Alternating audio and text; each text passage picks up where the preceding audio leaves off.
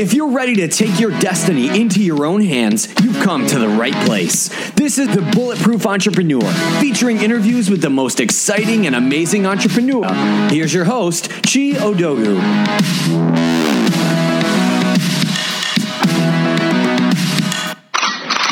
This episode is brought to you by Odogwu.com, where you need to find high quality leads from Facebook and Instagram. There's only one name to call and one man to trust. That's ODOGWU.com, the growth marketing guy.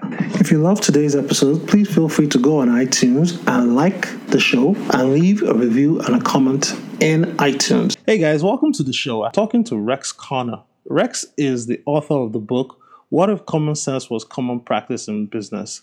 Now, that sounds a little strange because you would expect business people to have common sense, but as Rex and I were just discussing on the pre chat, that's not usually the case. So, he's here to tell us a little bit about that. He's the lead partner of Mager Consortium, where he helps businesses become high performance companies so that they can, you know, improve their processes and systems as well as be able to keep and retain high performing staff. He's a retired Air Force captain who traded in his wings in order to help companies take off and succeed. So I'm pleased to have Rex on the show today. Thank you, and I'm very pleased to be here. Yeah. So, Rex, before we get into the nitty gritty of the discussion, tell us a little bit about yourself and your background. Well, I'm an entrepreneur also, and I didn't. I didn't start out that way. And after time in the Air Force, I went to work in a corporate position uh, with a financial services company as an advisor. But I had a background in training, so they asked me to come and um, work in and run the training department for the company, which I did for about eight years. And then when it came time to to leave that job, is when I decided, okay, I'm going to be an entrepreneur. Um, but I found a company that I could become a consultant. And so I worked for that company for a few years. They started going south uh, before I um, got with a partner and started Mager Consortium. And so my my passion has been in my experience both in my own corporate position and then as a consultant going into various companies, I could see that we all see violations of common sense all the time, and we talk about it. We say, why on earth are they doing this? And it's just too common. And I think it happens because people don't know they can fix it, and we can. So I became mm. passionate about that. You spent um, roughly about a, a decade in the Air Force before you left. Is that correct? That's correct. Yeah. So um, usually, I, a lot of people stay in the service um, longer than that, maybe all through their life. But um, what was your experience like in the service, and then why did you decide it was time to, you know, leave the service and come into um, civilian life? Well, I loved serving. I was in the Air Force. as an instructor pilot. I I loved doing that, and um, thought I had a good career. I was a a pretty good performer. I was the youngest in my position to have that position, and things were going very well for me something you find out in the military, and it's there's nothing wrong with this. It's just the way it is.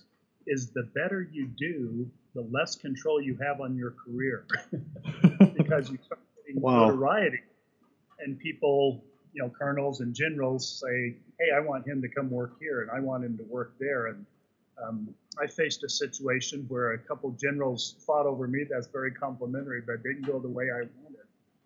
And I said, you know, the, mo- the harder I work, the less control I'm going to have. And while I love serving, I love flying, I said, that's not the life I want for my family and I at this point. And I was at a point where I could opt to get out of the service and, and chose to do that and go to work for a living. mm. Which was a tough transition after doing a job I loved, flying, um, serving the country. I loved that. So that was a tough decision, as it is for all the entrepreneurs when they're going to leave, you know, make a big change. And like I said, there's a transition. I had another job before becoming an entrepreneur. Mm-hmm. That's a decision for everyone.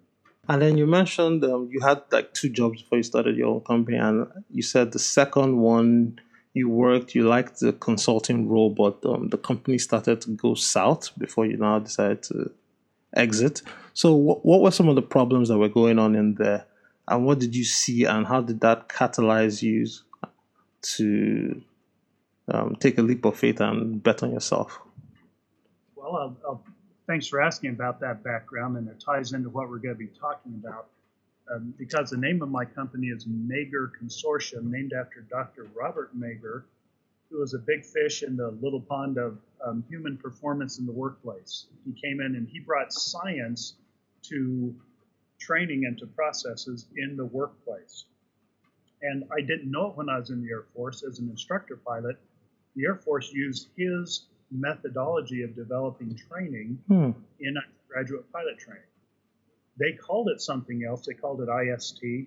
Um, I forget what that stands for, but I didn't realize till later when I was in a corporate training position. I went to the workshops and realized, great, this is what this is how they ran pilot training, and that I became passionate about that. And the company I was working for had the rights to his uh, proprietary methodology and teaching his workshops. And when it started going south, um, I got to know him a little bit, told him what was going on, and and uh, he was good enough to um, get his copyrights back from them and allow me to do the work. So that's why he's not involved He's going to be 94 next week.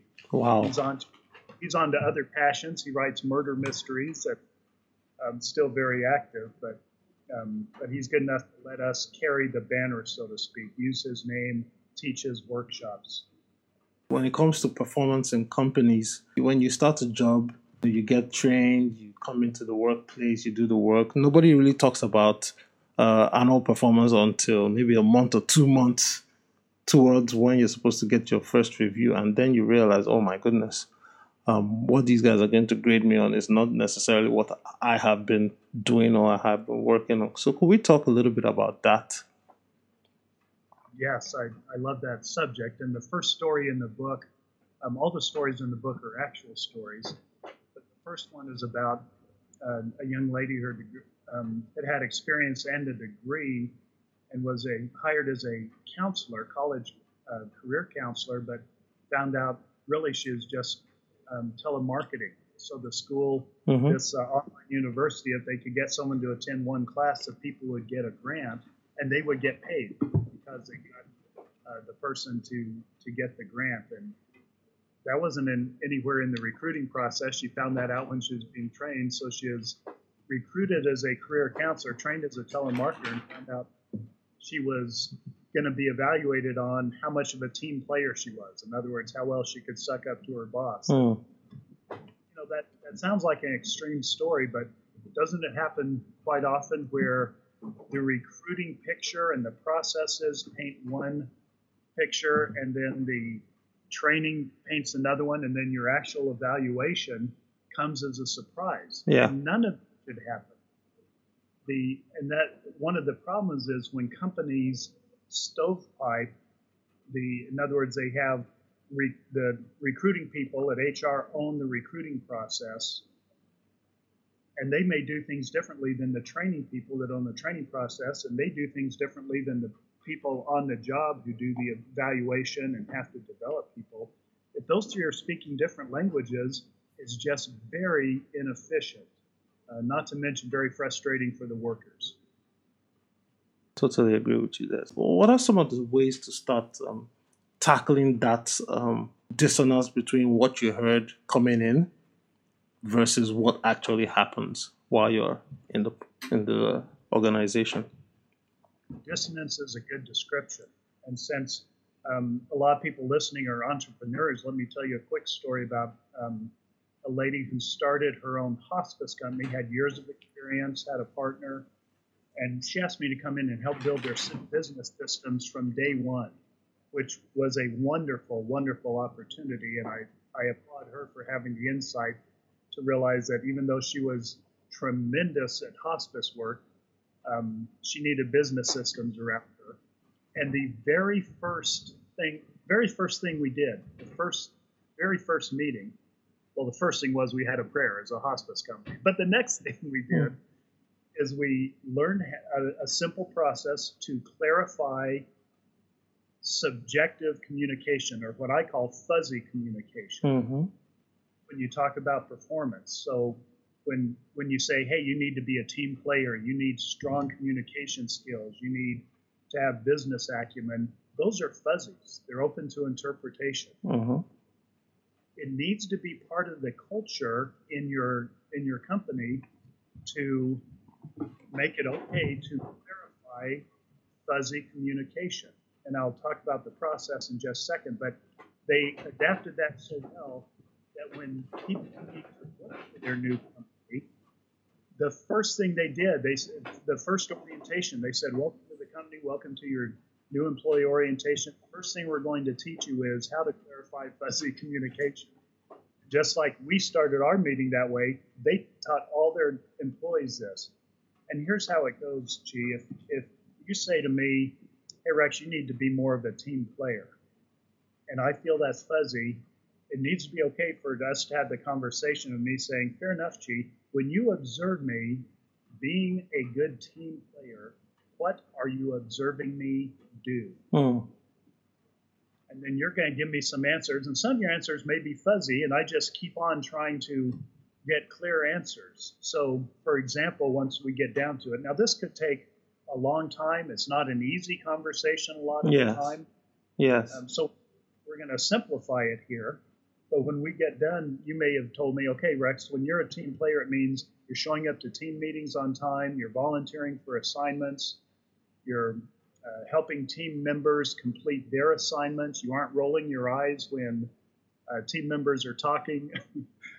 so the point is, you have a list of observable performances. Mm-hmm. So you translated this fuzzy of what does it mean to be a team player, which, as you know, you would have a definition, different definition than I would. You've translated into a list of observable performances, so it's not nearly as subjective. It's not open to interpretation you can observe me doing each one of those performances. That's So right. that's, really the first step or an early step in establishing a common performance language. Um, and then, but let me get to the bottom line here. Really, the, the whole performance in the workplace, and if your people are just starting their own company or they have a small company because they're entrepreneurs, this um, I'm not saying it's easy, but it's less involved than if you have a large company already going. yeah. But all of your processes, everything you do as far as producing whatever um, goods or service you produce, it's done by processes. Those need to be governed by clear performance objective. A clear performance objective, Dr. Mager, the mentor I, I mentioned before, he did this in, in the context of instructional design, but it works here. It's a human performance tool. A clear performance objective tells you what task you need to accomplish, what the standards are, in other words, or what conditions are under which you perform the task, and what the standards are. Now, if any of your listeners have served in the United States Army, they're familiar with that terminology I just used of task condition standards which, by the way, they got from Dr. Mager back in the 70s. that's that's how they govern everything in the army, and that's how you need to govern everything in your business. Everyone should be clear on what the outcome should be or what the task is, the conditions under which you perform it, and so, so importantly, the criteria that's going to be used to judge your performance. Mm. An objective criteria needs to have a objective um, standards. Objective meaning not open to interpretation, not subjective. So if my task is to complete a report, I need to know all the time what the standards are for that report. I can't turn it in and have something different, be given different feedback every time.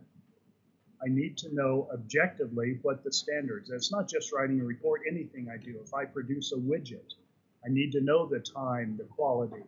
If I'm on on the phone as a customer service person, I need to know if I need to be following a script or hitting main points, or I need to have the the fuzzy clarified of what it means to provide good service.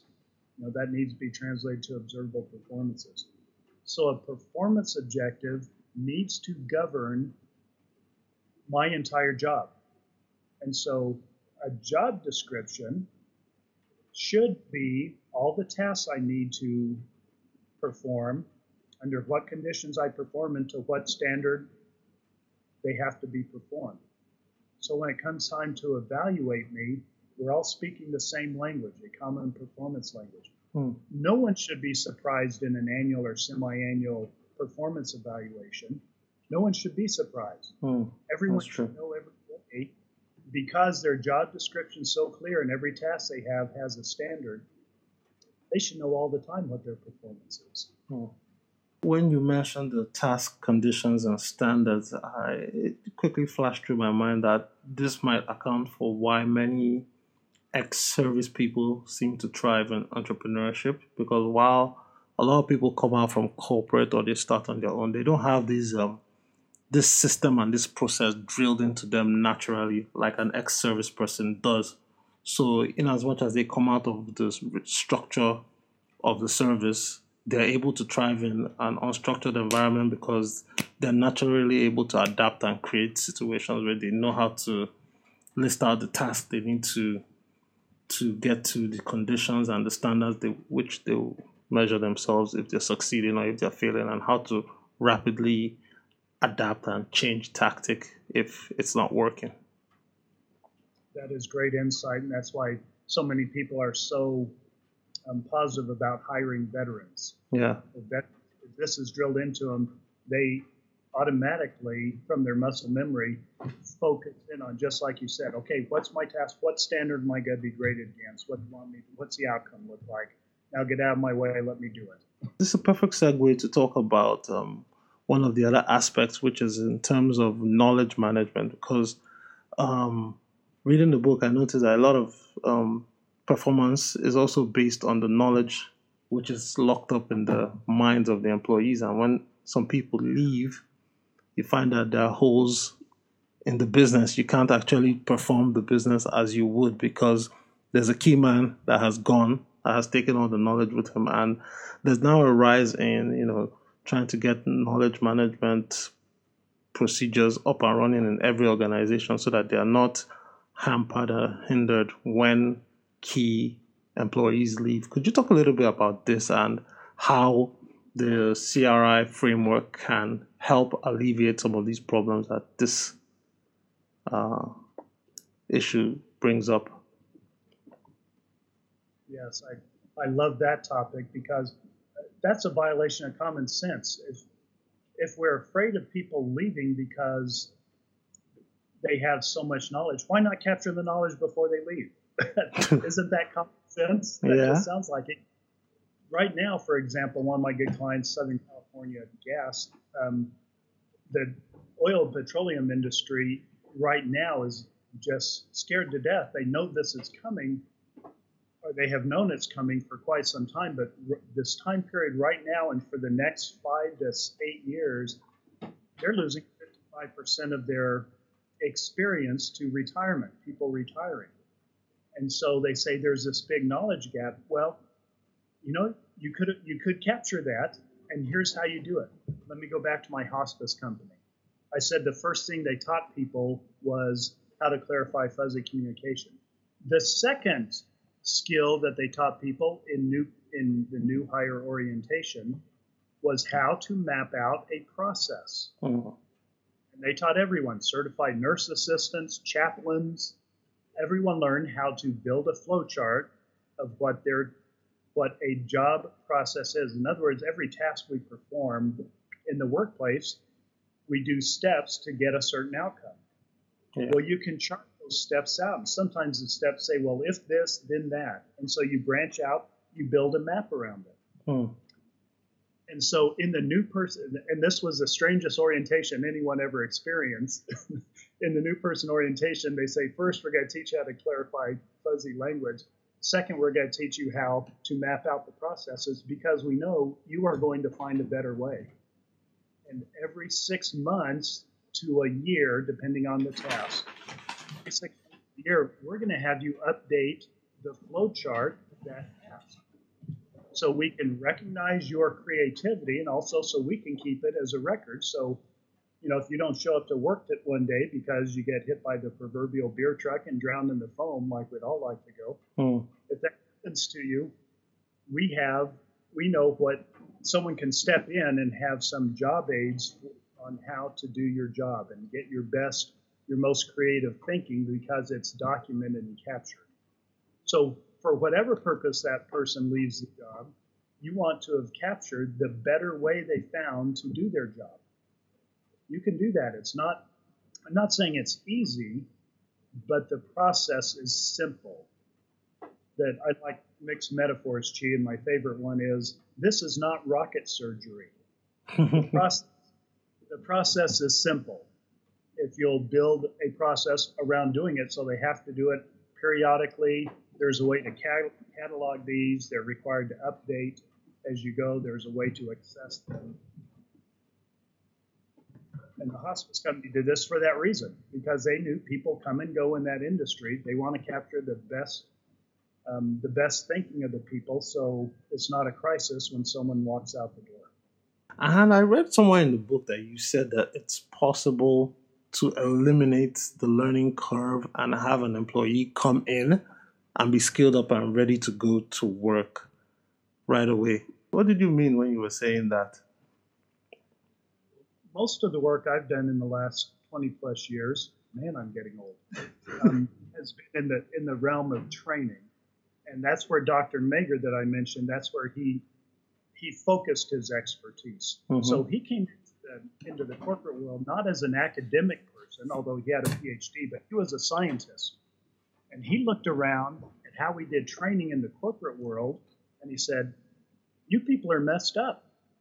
you're trying to do training like they do public education, where you dump a whole lot of information on someone, you test their retention, and then hope that somewhere, somehow, they'll apply that.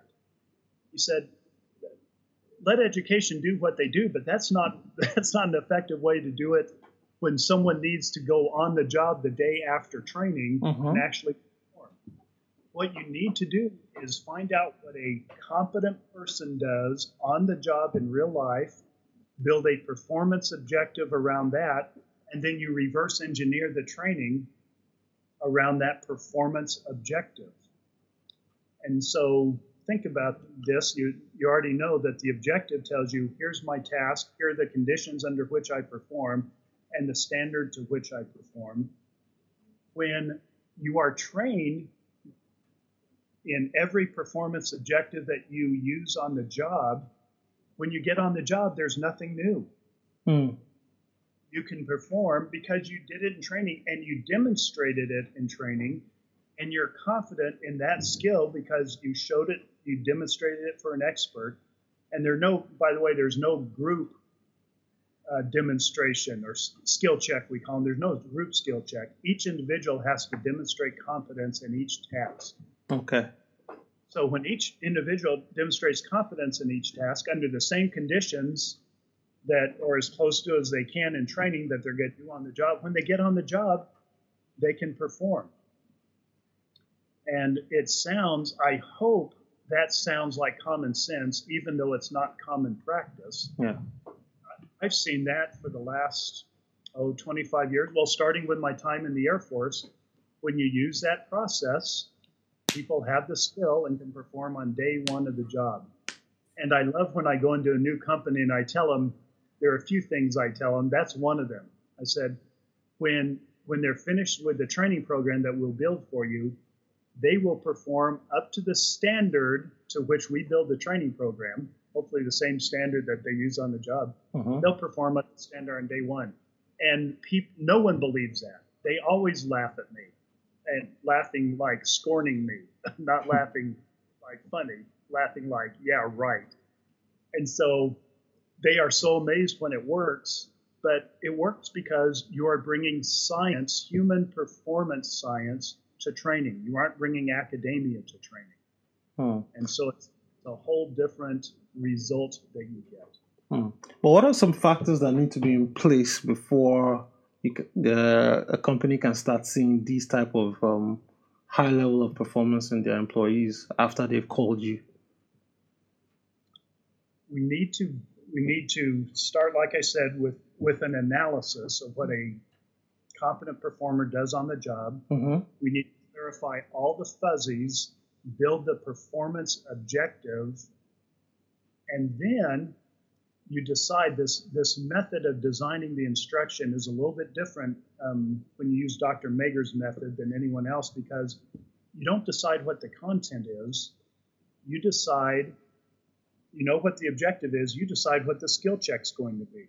Well, it's going to look just like the objective, just like what they're going to have to do on the job. The next thing you decide is how are they going to practice this in training? And you structure the practice. Now that the practice is in place, you say, can they start practicing right now without without any content in the training? And if the answer is no, as it usually is, you say, well, it's because they don't know something, they don't know how to do something, or there are some common mistakes they might make. But if you just clarify those three factors, Mm. so you're you have very lean instruction, and you are only accomplishing what they need. You're only giving them content for what they need to start practicing so they can perform the skill check. Hmm. And so it saves a tremendous amount of money, an obscene amount of money in training someone if the training is that focused so they can go in, get the minimum information they need to start practicing so they can perform the skill check. I've noticed that people don't usually quit a job; they quit their their bosses. And you made a statement in the book saying that um, it's almost possible to have an organization in which there are no bosses. How does something like that happen? Dang, you picked up on some of the subtleties in the book too. You're good at this. Let me say that a little bit, a little bit differently, even though I probably said it just like that in the book. Um, you can have an organization where the bosses don't have power over your personal life. Oh, oh. You still, every human, including me, I run my company. I have regular sessions to be accountable for certain things with different people in my company okay. everyone needs to be accountable. So if you want to call the person to whom you're accountable the boss, that's fine. So I'm, in that case, I have about eight bosses. No, that's overstating it. I have three bosses, and they're all millennials, and I'm not. I'm an old guy, Okay. and I'm accountable to them for different things. But accountability is such an important factor. So when I'm saying, you know, this about bosses, I'm not saying you don't need to be accountable. We all need to be. Okay. But if you have clear processes, you don't need to give a boss a subjective power over how I get paid, how I get pay raises, Mhm. how I get fired, how I get my work scheduled. See, all of those factors which become um, breeding grounds for conflict Mm. if they are just regularly established objective processes, now you don't have a boss coming in. Well, I've had this experience, and I think most of us have. Um, and I used the example earlier of being a team player because that's what happened. I went into a boss thinking I was going to get high praises, get a huge pay raise because the work I'd been doing made the company literally millions of dollars using that training system I was talking about. And I get in there and the boss says, Well, Rex, I'm giving you the minimum pay raise I can because of the problem we're having. Mm. And I said, problem are we having? That said, ain't "Well," right. He said, You aren't a team player. And I said, I was just I, I mean, I was astounded and the the conversation didn't get any better from here. yeah. and it ended I actually left that position that I thought I was ideally suited for. I was doing well. Everyone liked me except my boss and my boss's boss. Um, you know, I was making the company literally millions of dollars, but you know that's not that's not an uncommon uncommon occurrence when you have a subjective way to evaluate someone. You know, it's great when the boss loves you, as my previous boss has Mm-hmm. or have. But when the new one doesn't, and it's subjective, you're just you're just out. The boss wins those situations. Yes. And so if you can establish objective work processes, you take away the potential for conflict. So you can be evaluated, you can be paid, you can be promoted objectively without someone having power over you. Um, you know, or giving you the bad work schedules all the time, or you know, creating a hostile environment so you will leave. How do you get people, managers, directors, partners, uh, MDs to buy into this philosophy? It will probably take a lot to change um, what they're already used to or what they're already comfortable with. So, how do you get them to start buying into this philosophy and taking this approach as the right approach? Mm-hmm. I appreciate that, and you are so correct with the with that, and with what you said earlier about it needs to come from the top, and and it's tough. Um, doing something that you think is so good shouldn't be so difficult, but it really is. I think that the most success I've found in it, and I'm not saying I'm successful immediately all the time. This is a long term battle, if you're indicating. Mm-hmm. Um, but the reason it gets accepted is because one, it is common sense, people recognize it, and two, it is the most efficient and effective way to operate. So, to the degree that bosses are tuned into efficiency, to profit, to um, making people more productive, this makes sense and it works. So that's that's the key when when you can appeal to first pointing just laying it out and saying, look, can we try this? This is common sense. I think it's going to increase our productivity. And you do it and increases productivity, it just the momentum grows. Mm-hmm. So if I can give you a couple of examples. Yes, um, please one of my favorite. Um, started in the training realm, and, and like I said, that's where Dr. Mager's focus was. The technical training, the way they te- uh, trained technicians in the Honda Motor Company in the late 70s, um, converted over to this way of training. And the result was just spectacular how well their tra- technicians were trained, um, their experience on the job, parts and service, especially service part of businesses, just went up right away. And Honda of Japan, they would often come over, the way they told me the story at Honda, uh, American Honda, that often come over and say, okay, what are you Americans doing? Okay, well, that's good for you. You know, you keep doing it that way, we'll do it our way in Japan. This process was the first time an American process was adopted by Honda of Japan and became the Honda way mm. because because it was the change was so dramatic. And so that's the way to do it. It's to it's to make changes. That's going on right now. I was just on a call before uh, you and I started talking with Intuit, the software company. They're a good client. They're converting over to this way of training. But training's just the first. Uh, it's the entry point for a lot of companies. From yeah. there, when the training's this effective, well, you need to hire the right people. And so you use the same the same tools, the same processes to build clear job descriptions that focus on the skills that someone has to have to learn what they're going to learn in training. And then you focus on the other end of, okay, let's evaluate them the same way they were trained to do. Let's make this whole job description the same job description with which they are recruited, trained, and evaluated. Hmm. So, for me, what so I'm getting. Not, uh, could you go on? No, that's fine. It's not an overnight process like you're saying. There's an entry point. It's often the training system, although it can be the recruiting system or the evaluation system. Okay. But it's often training. Then you see some efficiencies. You get the attention of higher and higher management. Um, fortunately, uh, you're working with a lot of entrepreneurs that you know, the, they're either the management or they're working directly with the manager. Yeah.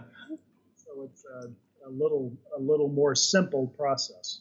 Yeah. So, and what you're telling me that there's always a gateway that you need to at least bring this through, and then um, once it comes through the, into the company through that gateway, then you can allow go in from the side and then approach all the other areas where this framework can work and help them and I think I, I summarized that to basically say it, it wouldn't make sense until it makes dollars and cents. Is that correct?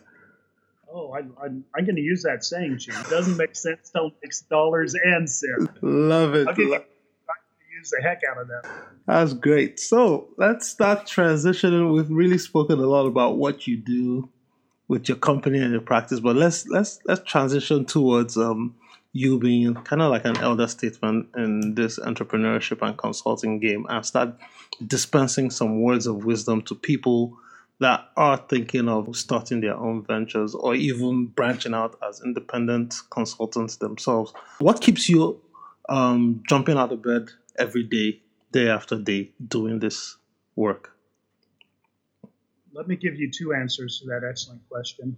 Um, when I first met with Dr. Mager, personally, I'd met him at a, a couple of dinners before, but when I sat down and had a business meeting with him, it was because I had seen what this had done in the Air Force and pilot training. I'd seen what it had done in the business world, and I had heard that it had spectacular results in education.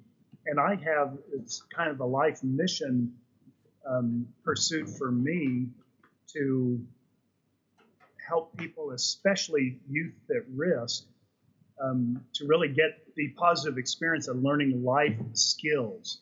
Mm. And so and I had an opportunity at a local university with a professor. Friends of mine were collaborating, and I said, "Hey, let's use let's use this methodology from Dr. Mager. It's called Criterion Reference Instruction, or CRI."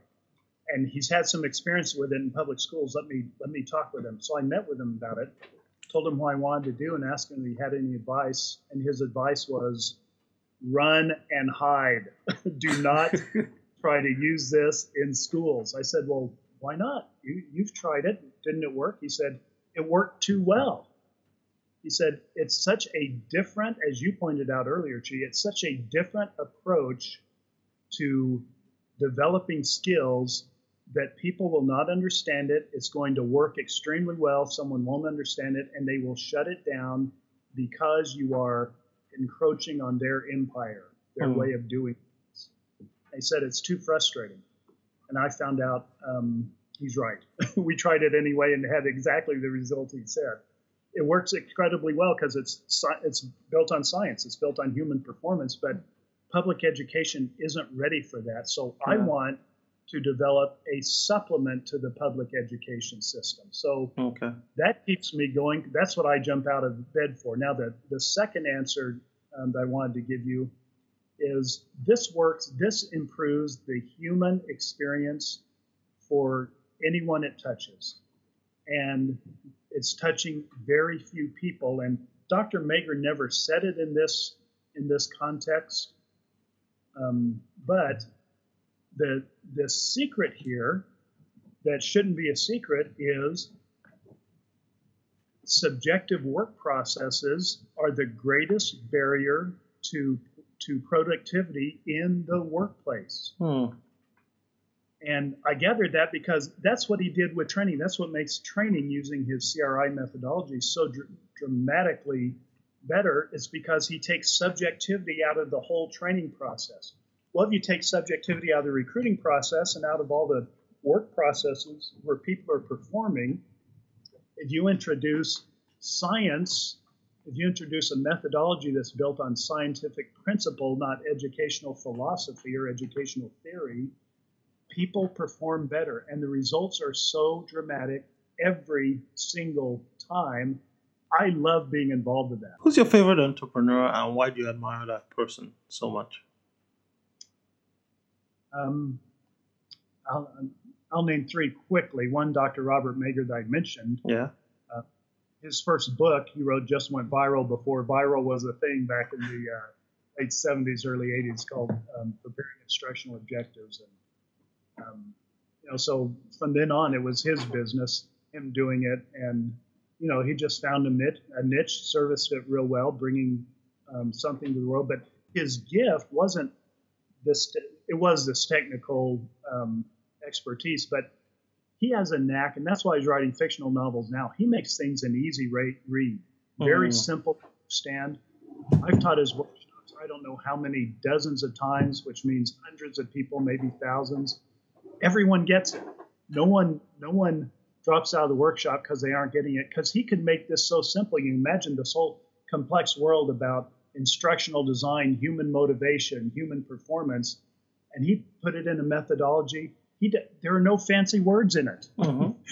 he just makes it clear and simple. So um, that's an that's an inspiration to me. And the fact that he's 90, about to turn 94 and going strong is is uh, an inspiration also. Uh, Dr. Stephen Covey, who I never met, um, who um, I had some seven, interactions. Seven habits, correct? You know, it. Yeah, seven habits highly effective people. Um, you know, for him to build a whole career and and maybe and do the good that he did just by teaching principles, natural laws. I heard someone ask him one time um, some question about does it get a lot of position. He said, "You know, I'm on pretty safe ground. I'm teaching natural law. Who's going to argue against gravity?" um, I, I, think I'm doing the same thing, so that's an inspiration to me. And then uh, one more man who um, I got to tell you this story real, real quickly. He was in war in Vietnam, and you know, it was one of those units where very few people came back and saw all the horrible things that you would see in that um, in that situation, and it motivated him to, you know, when you talk about someone seeing something and doing something about it, he has conceptualized a whole society in which people, in which you could do something about it. In other words, a whole society can work without power over other people. The unfortunate acronym, as you know, is POOP. Mm. But uh, he conceptualized that, and so I, I, incorporate that in the business model that I use, the, the, one I explained, where bosses don't have to have power over you, even though you need to be accountable to them. Um, he conceptualized all that and how an education system could run. So uh, those three men are, are uh, all three are big inspirations to me. Great. And finally, if you could go back, um, no, no, okay, no, leave that. So for new grads, so people that just graduated from college, um, let's say last month now, what's your advice to people, either new grads or people still working in a corporate job, thinking of stepping out to launch their own business? Um, what would you advise those guys um, to do or to watch out for? And what are some of the books or tapes or audio programs that have helped you achieve the level of success you've achieved? Very good. I, I this answer may not be um, what you're expecting, but for new grads, for people considering career change, definitely, definitely this one. I just wrote an article about this for a um, for an, another person's book. You have an internal guidance system that's continually paying attention to all of the natural results of what you do, the decisions you make, what the results of that is. Um, it pays attention to other people. Sometimes it can tell their motive when you can't tell them consciously. Whatever you call your internal guidance system, and I'm not talking about ego. Mm. I'm not talking about, you know, the first thing that comes to your mind is, you know, ego or your survival instinct of, hey, what are we having for lunch here? You know, we need to make money. We need to to get things. I'm not talking about that, but the the uh, voice inside you beneath that, would you call it? I call it common sense. You can call it conscience. You can call it, um, in the energy world, we call it, um, well, just that. We call it um, energy. Um, there inner, are a lot of names. Inner voice, spirit. Yes, yes, spirit, whatever you want to call it. Mm. Pay attention to that. Take those quiet moments to pay attention because it has wisdom that you don't consciously have yet because it's been paying attention while you've been busy living life and it's been taking notes. And so when you're, you know, facing, man, I want to jump, I want to, I want to run my own business. And let's say you you bake pies and you love baking pies and you want to do that as a business. When you listen to your common sense or your inner voice or your conscience, whatever it is, it may say, you know, you love baking pies, but you don't know much about business. I, I think you get distracted from your love of baking pies when you had to hire people, fire people, run a business, do taxes. You wouldn't get to bake pies as much. Are you sure you want to do that? And that's just an example. It may tell you to jump, it may tell you not to, but the point is, it will guide you, and it's best guidance system you have. Listen to everyone, but follow your common sense, follow your conscience. Thank you for that.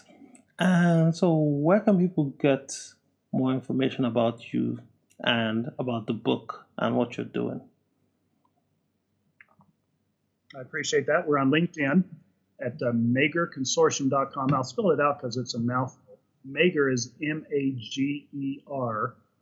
So Mager Consortium, M A G E R C O N S O R T I U M. That's our website also. It's magerconsortium.com. Mm-hmm. Uh, the book, What If Common Sense is Common, common Practice? Business. Right. That's available on Amazon and it's available on our website. Um, and and uh, of course, I have a profile on LinkedIn, but the company Mager Consortium has a has a profile on LinkedIn. Great. And uh, with that said, I'd like to thank you for coming to spend the hour with us, telling us a little bit about yourself, your background, your wisdom, and um, this uh, revolutionary framework when it comes to being optimum and high performers at the workplace or in our businesses. And um, wish you continued success. And look forward to hearing more from you as you know your career and the trajectory of your business and your practice grows from strength to strength. Well, thank you, and same to you, especially uh, servicing people. I know I appreciate it, uh, entrepreneurs that you know, we'll take all the help we can get, all the sources of wisdom, advice. What you're doing is a tremendous service. Thank you for that. Thank you. If you like the episode, please leave a review and a rating on iTunes. It helps more wonderful listeners like you find the show. And as always, this episode was brought to you by odogwu.com. That's O D O G W U.com. If you need someone to help you out with your Facebook and Instagram marketing and you want to turn advertising into profit for your company, look no further than odogwu.com. Signing out. Don't let another minute go by without taking action to change your life. Visit Audacy.com right now for more incredible resources, and we'll see you next time on Audacy, the Bulletproof Entrepreneur.